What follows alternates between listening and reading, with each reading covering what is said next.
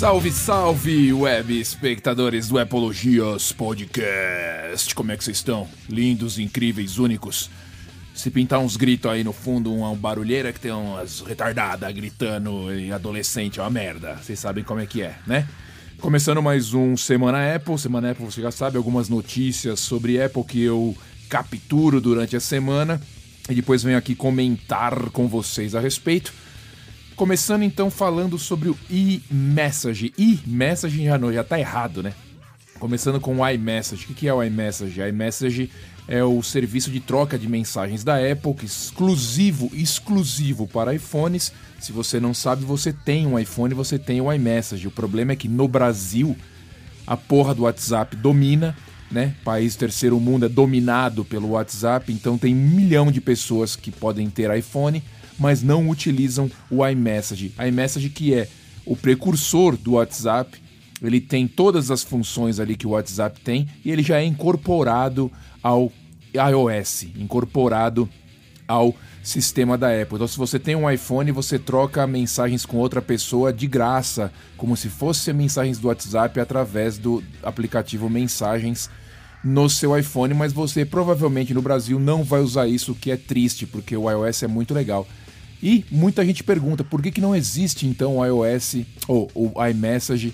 Por que que não existe o iMessage para Android, por exemplo? Eles poderiam disponibilizar um aplicativo chamado iMessage e a pessoa que tem é, iPhone poderia trocar mensagens com quem tem Android sem ter que pagar mensagem de texto e sem ter que usar outro aplicativo. Mas a Apple não quer fazer isso. Não tem ideia de fazer isso, porque o negócio é um xodó para eles. Existe todo um mito, na verdade, existe toda ali uma cultura de é, quando você manda mensagem no iMessage, a mensagem vai numa bo- numa, num balãozinho azul, então você sabe que a outra pessoa também tem iPhone.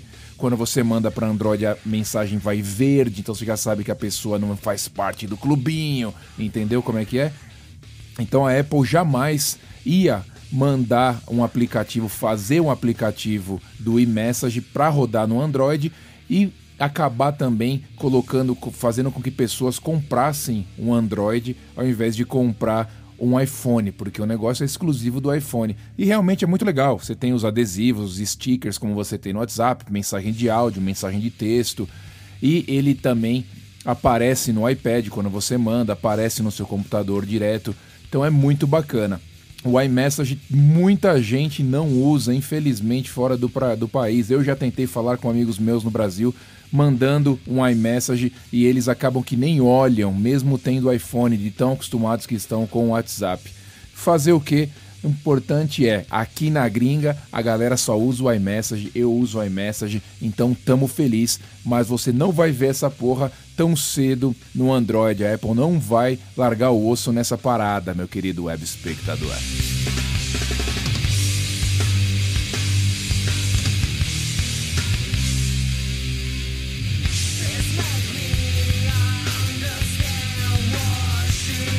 Bom, iOS catorze ponto cinco Beta sete, já estamos no Beta sete, foi instalado no meu telefone aqui no X R Cobaia, né, que é onde eu coloco ali os, os, os sistemas operacionais beta, e eu vou te dizer, ele está rápido, hein? Está rápido. Claro que tem um monte de coisinhas ali por trás que eles estão fazendo que você não consegue perceber, mas pela primeira vez eu percebi que ele ficou rápido, ficou rápido realmente na, na hora de você mexer no sistema operacional, mexer no iPhone. Eu achei que ele ficou mais rápido, interessante, porque é difícil você notar isso. Dizem também que eles mexeram na bateria. A bateria vai estar durando mais agora, eu também não sei, precisamos notar se isso é verdade.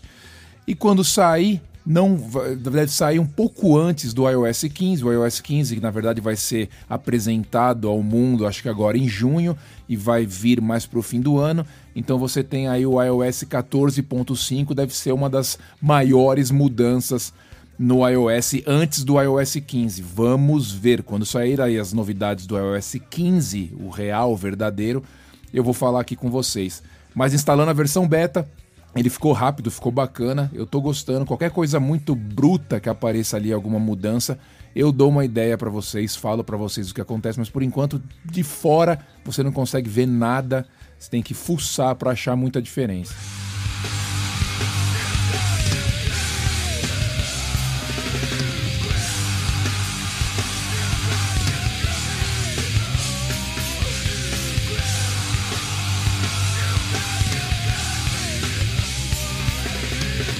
Querido web espectadores, algumas novidades a respeito do iPhone treze, que deve ser apresentado, vai ser apresentado também no fim do ano. É, parece que aquele bump atrás, né, aquele solavanco atrás, aquele relevo atrás da câmera dos iPhones vai diminuir na próxima versão. Parece que a Apple conseguiu fazer com que isso diminua realmente esteticamente, é meio estranho. A gente já se acostumou com isso desde o iPhone, iPhone seis, eu acho, já tinha ali um relevo na câmera e agora a gente está super acostumado, mas parece que a Apple está tentando tirar isso porque realmente esteticamente não é bonito, não é bacana no design do aparelho. Eles vão, parece que, diminuir isso, então no iPhone treze talvez a gente veja ali um relevo atrás das câmeras menores. Outra coisa também que eu estou empolgado, que eu achei bem legal, já devo ter comentado, mas vou comentar de novo porque mais informações indicaram isso. Parece que vai vir realmente com uma tela sempre ligada, como você tem no Android ali aparecendo o relógio, né? Tela preta aparecendo o relógio.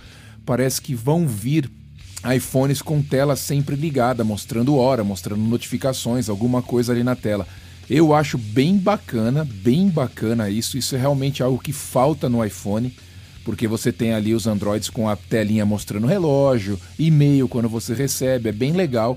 Se a Apple realmente trouxer isso, está de bom agrado. Eu espero que sim, porque é uma novidade que não temos ainda e seria bem legal ter essa parada.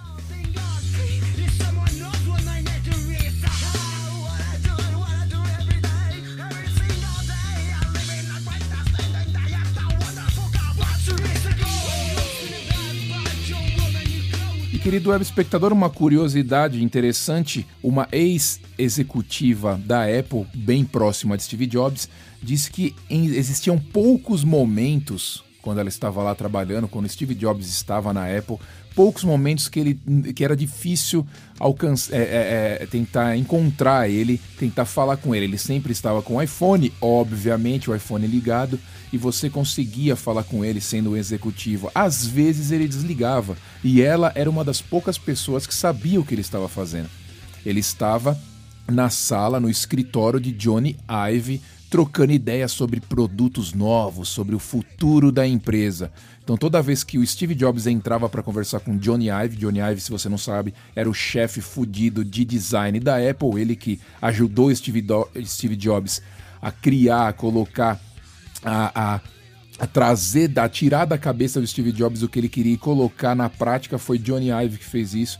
Então quando ele ia para o escritório de Johnny Ive, que ele gostava muito do cara, para trocar ideia, ele desligava o iPhone dele, você não conseguia conversar com ele. Várias vezes ela disse, ela teve que ir atrás dele lá, ela sabia que ele estava por lá e teve que às vezes pedir para o Johnny Ive falar, olha, ele tem uma reunião tal hora, ele precisa ir não sei aonde, porque ele, ele ficava viajando ali nas ideias com o Johnny Ive e esquecia do resto da vida, querido web espectador, que barato. Era bem legal e dali saíam coisas incríveis realmente da cabeça de dois gênios. Acho muito legal essas histórias de bastidores, acho muito bacana.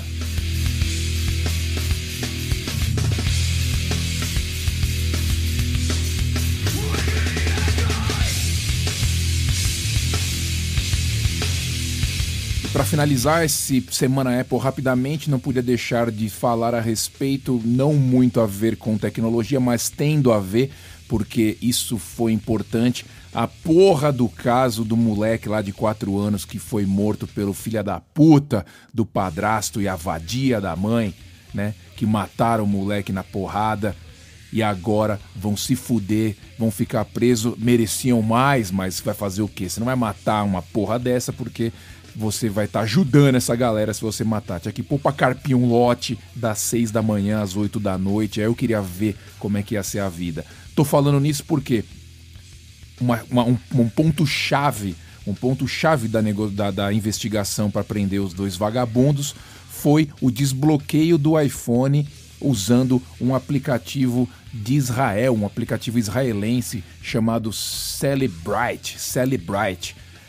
A polícia comprou esse aplicativo, ele é um aplicativo caro, vendido apenas para governo, para polícia ou, ou qualquer tipo de órgão desse tipo. dezesseis mil dólares custa esse aplicativo e você consegue invadir o iPhone sem, sem ter a senha, sem ter ali o Face I D, sem ter acesso. Então eles conseguiram os iPhones antigos Eles entraram nos iPhones dos dois, do casal, e recuperaram as mensagens que incriminaram os filha da puta. Então, do caralho, eu acho legal, ao mesmo tempo que é meio perigoso isso se cair em mãos erradas, né? Mas em mãos certas isso é importante. Eu acho que nessa parte a Apple deveria ser realmente mais aberta quando a polícia vem atrás, quando um órgão importante vem atrás para querer saber o que estava num, num telefone de certas pessoas. Era, era importante que a Apple desse uma facilidade, mas como eles não dão, esse aplicativo existe. Você pode, né, comprar esse aplicativo, sendo da polícia, sendo do governo de um país, e usar isso numa investigação, usar isso pro bem e não pro mal. Então, do caralho, foi legal. Eles descobriram mensagens que estavam apagadas de WhatsApp, eles, o, o aplicativo consegue recuperar. Isso eu já vi acontecer em outros aplicativos também. Você achando que o seu iPhone está totalmente apagado e ele tem lá dentro, não sei como, guardado arquivos de foto, arquivos de mensagem, que você, se você tiver o aplicativo certo, você realmente recupera. É muito bizarro, mas nesse caso foi muito, é bom. Eu quero que esses dois apodreçam muito, muito, sofram muito. Vamos ver se vai dar certo, ok? Depois dessa porra, eu vou nessa, querido web espectador. A gente se fala em outra ocasião. Um abraço, tchau.